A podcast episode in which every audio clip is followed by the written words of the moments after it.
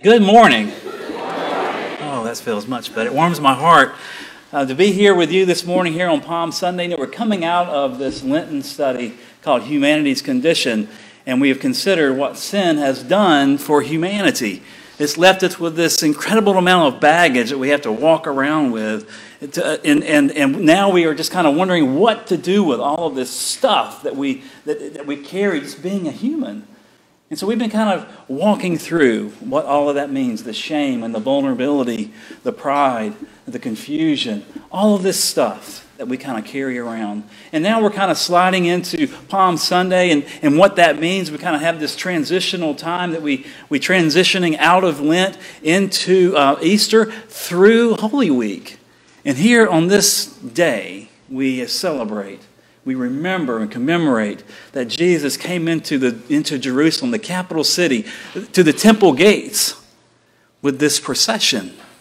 People were cutting down limbs and laying them on the road. People were taking palm branches and waving them, and we replicated that as best we can here this morning. The children walked through our sanctuary waving palm branches, laying them down in front of the altar. That's a powerful moment.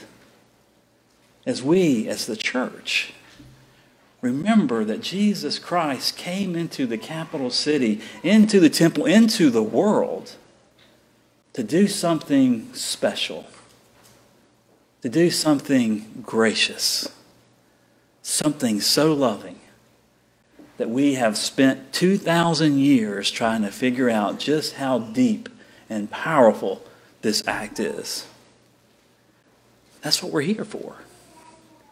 That's what we kind of enter into this season of, of Holy Week, and, and we re- recognize that Jesus Christ came into the city to do something wonderful, something powerful, something that would lead him to death on a cross, to be buried in a tomb, and, and on the third day to rise up, to be resurrected to a new life, resurrected the first of the resurrection for us all. What a what a day. What a day of transition this is for us. I want to thank the children for now they're all over in children's church, but they did a fantastic job. And, and then the choir, thank you. And Virginia, thank you for playing and singing. Wonderful, powerful anthem this morning. And then in in, a, in, a, in a few minutes, I promise I won't keep us that long, we're going to have lunch together. And it smells really good over there. And there's at least one or two tables of just desserts. So think about that. Let your mind begin to wonder. Yeah, I can see it. I can almost taste it. And then we'll have this time of fellowship and just sitting around tables together and talking and sharing and laughing and smiling. And then we'll have this Easter egg hunt and there's eggs scattered all over our campus. And the children will scamper through and trample. I'm sorry, Bonnie, they're going to trample some bushes today. But it's a big day, and I'm just so thankful to be here with you, and I'm thankful you chose have chosen to wake up and be here with us uh, today. And you know, we as we kind of get into this whole notion of Palm Sunday and this triumphant entry into, into Jerusalem. A couple of things come to mind. You ever have one of those friends that just kind of finds a way to get you in trouble? When you're growing up and you're a young adult, you have those, those there are those people, and they just find ways to, to land in trouble, and you're there with them to land in trouble. I, I have one of those. I think I have a few of those friends. And I want us to think about what, what that what it, what it feels like when you have this friend who's been a friend maybe for years, or maybe it's just a, a, a, new acquaintance, but you're with this person and they land in trouble and you're with them. What is your response? What is your, what is your reply? How, how do you respond to being in trouble with somebody? Well, just by being there, by following them, by being with them, you find yourself in some hot water. My friend, I, I, I don't know how many times. I, he was in our wedding. He's a good friend uh, through high school and, the, and through college. And I found myself in more trouble with that guy. And there were times I wanted to just run away. And there were times that we both wanted to just run away. Now, he was not an intimidating guy. He was smaller than I was, and, and, and had no, there was, if you were to look at him, you would, there was not one threatening bone in his body, but he could find a way to get us in trouble. There was one account, we were, we were, we were both, I think we were 20 years old, and we had gone to uh, a fraternity party, and um, we were there, and he, he, he did something, said something, and next thing I know, there are about six or eight or I don't know, a dozen fraternity brothers all around us. And I'm thinking, what did you do? And this was my fraternity. These were my brothers. Now, I hadn't been active in over a year and a half. And most of these guys, they, none of these guys knew who I was. And I'm thinking, how am I going to get out of this? And when I get out of this, I'm going to smack you in the head. I wanted to run. Oh, I wanted to run away. If I could get out of there. Now, fortunately, we got out without much trouble. God is gracious and good and good all the time. But I want us to hang on to those moments in your life where, where you were following somebody, hanging out with somebody, and you just got into a world of trouble, something you never would have picked for yourself. That's that kind of episode, those kinds of experiences are spoken about in our passages today. Now, our, our passage is familiar. It's Matthew's account of the Lord's entry into Jerusalem, this triumphant entry. Now, he, he he's coming from Jericho. In the Synoptic Gospels, that's Matthew, Mark, and Luke, we have one account of Jesus coming to this, the capital city of Jerusalem. One. And this is it when he arrives for the final week of his earthly ministry, the week he would enter into his passion, would die on a cross, would be buried in a tomb, and on the third day would rise again. This is the one episode of Jesus entering the city. And as he makes his way from Galilee, he, he finds himself in Jericho. As he travels through Jericho, he's making a pilgrimage because he's, he's going to Jerusalem for high holidays. This would have been normal. It's what he would have done. It's what Jews did. They traveled to temple for high holidays, for Passover. As he's traveling, there are crowds beginning to amass around him, following him as part of this pilgrimage. And wherever he goes, there's more and more people just gathering around him. As he comes to Jericho, there is a crowd of people, and they continue to gather. And there are two men there two blind men in Jericho, and they begin to call out. I want us to hear this as we get ready for the hear our, our, passage from Matthew 21. Here now a reading from chapter 20, beginning in verse 29, because this sets up this whole account of Jesus entering Jerusalem.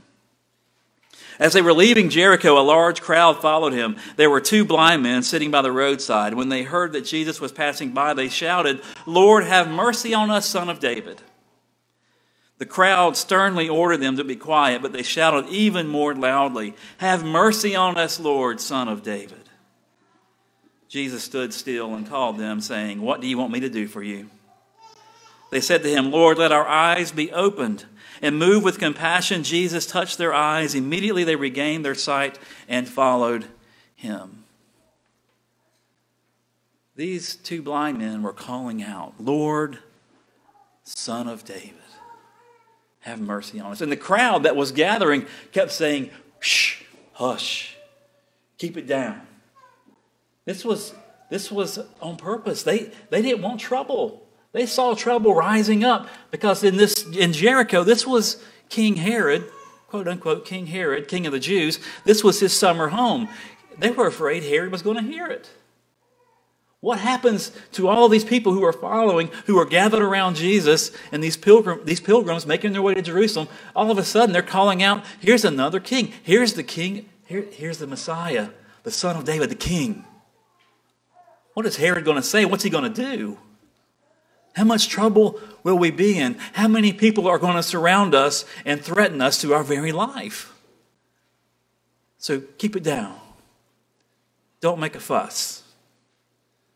Don't bring attention to what's happening here. Now we have the story continuing. we pick up in chapter 21, and the lesson is printed in your order of service. Matthew writes When they had come near Jerusalem and had reached Bethphage at the Mount of Olives, Jesus sent two disciples, saying to them, Go into the village ahead of you, and immediately you will find a donkey tied and a colt with her. Untie them and bring them to me.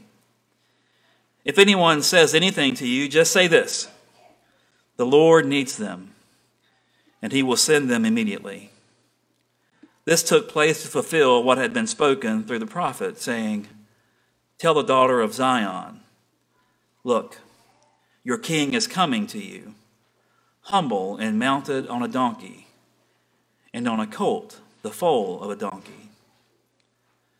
The disciples went and did as Jesus had directed them. They brought the donkey and the colt and put their cloaks on them, and he sat on them. A very large crowd spread their cloaks on the road, and others cut branches from the trees and spread them on the road. The crowds that went ahead of him and that followed were shouting, Hosanna to the Son of David!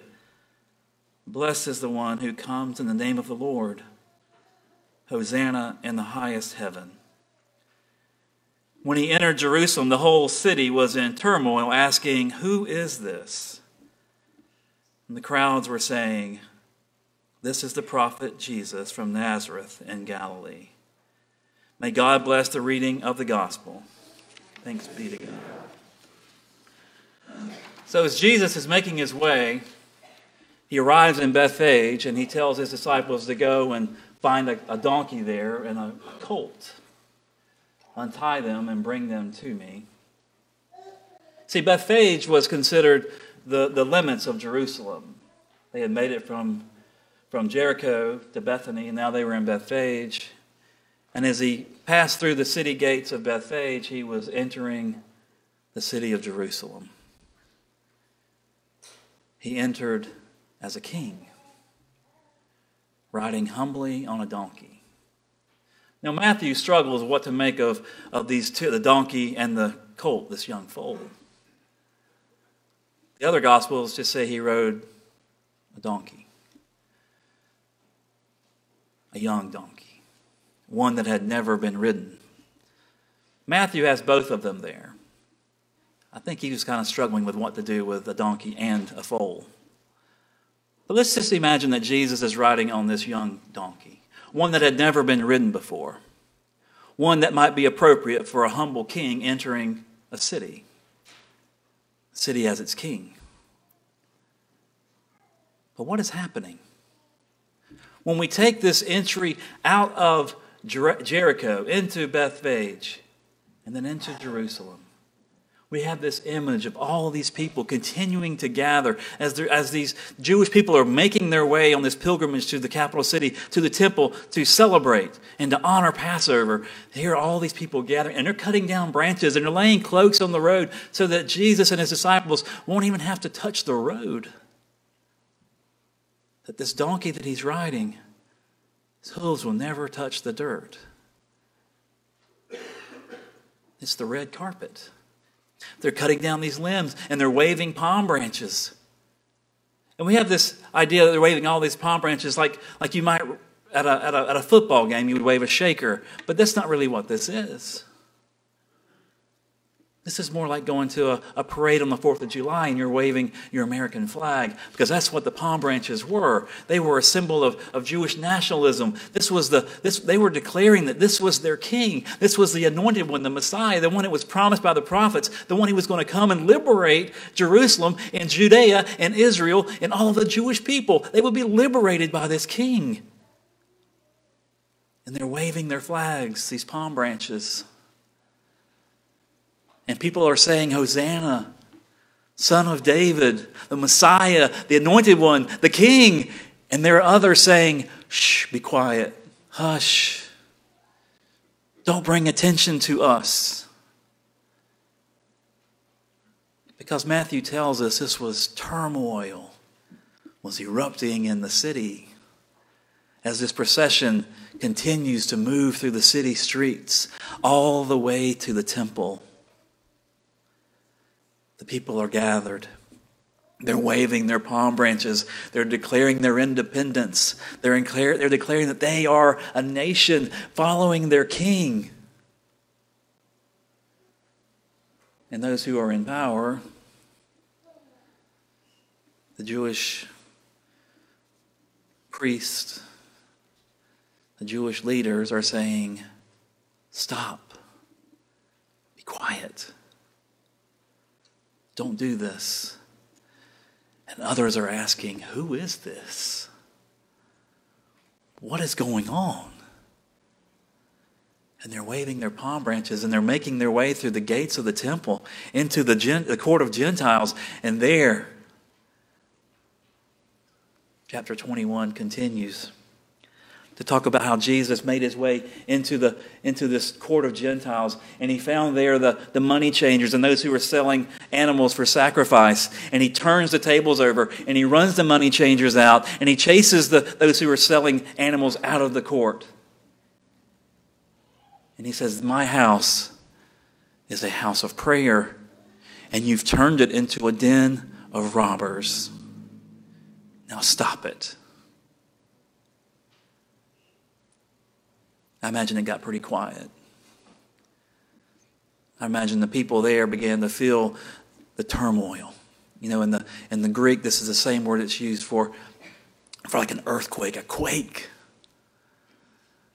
So think about how powerful this movement was as Jesus moves from Bethphage into Jerusalem, through the city streets, into the temple. And it's like an earthquake.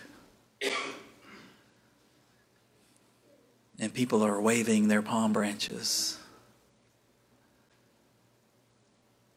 And their chants of Hosanna, Hosanna in the highest. Blessed is the one who comes in the name of the Lord. After he turns over these tables and chases out the money changers, he looks around and he sees the powerless those who are sick, the lame, and he heals them. And Matthew tells us that the children began to proclaim Hosanna. Hosanna in the highest, the, the least powerful in all of the land, the least powerful in the city, recognize who Jesus is and what he's doing. He's turning the world upside down. He's raising the powerless into power. He's challenging the powerful. He's turning our world upside down. Sometimes our world needs to be challenged. Sometimes our world needs to be turned upside down. Sometimes natural disasters can absolutely challenge our thinking who God is. Who is this?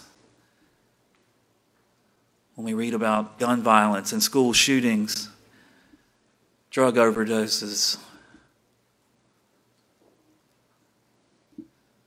we ask, who is this? You see, as I read through this account in Matthew 20 and 21, I see Jesus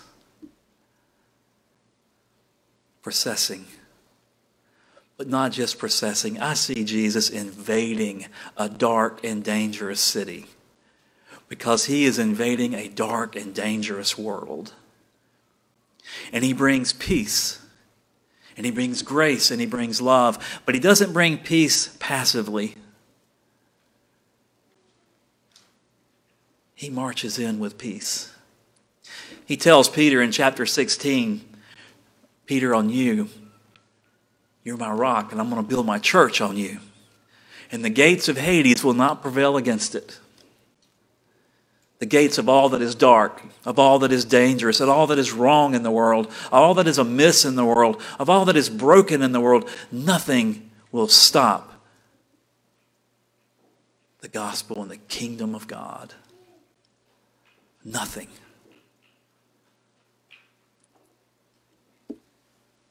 So we ask ourselves, math ask you, ask us, who is this? Who do we say Jesus is? And Matthew's been telling us all along, from verse 1 through the birth narratives in Caesarea Philippi, on the Mount of Transfiguration,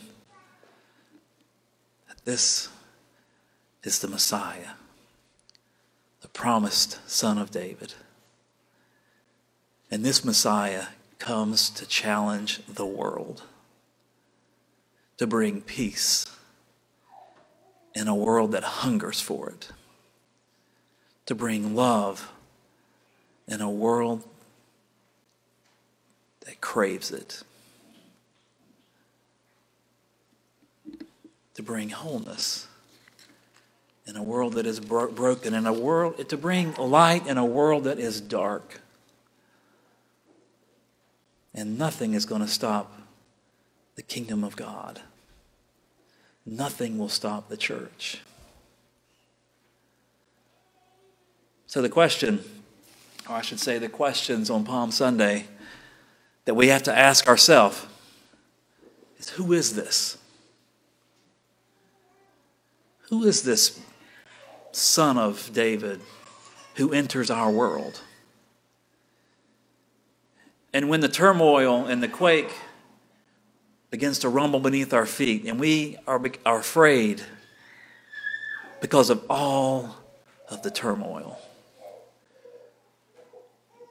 what will we do? When we feel the trouble, when we feel those brothers lining up against us, will we be faithful? Or will our chants turn from Hosanna to crucify him? Because Matthew is clear. As we, as part of the crowds who follow Jesus, have to make a decision, we have to make a declaration of who is this and what will we do? What does it mean to say that he is the Lord, the Son of David, the Messiah. In the name of the Father, the Son, and the Holy Spirit. Amen.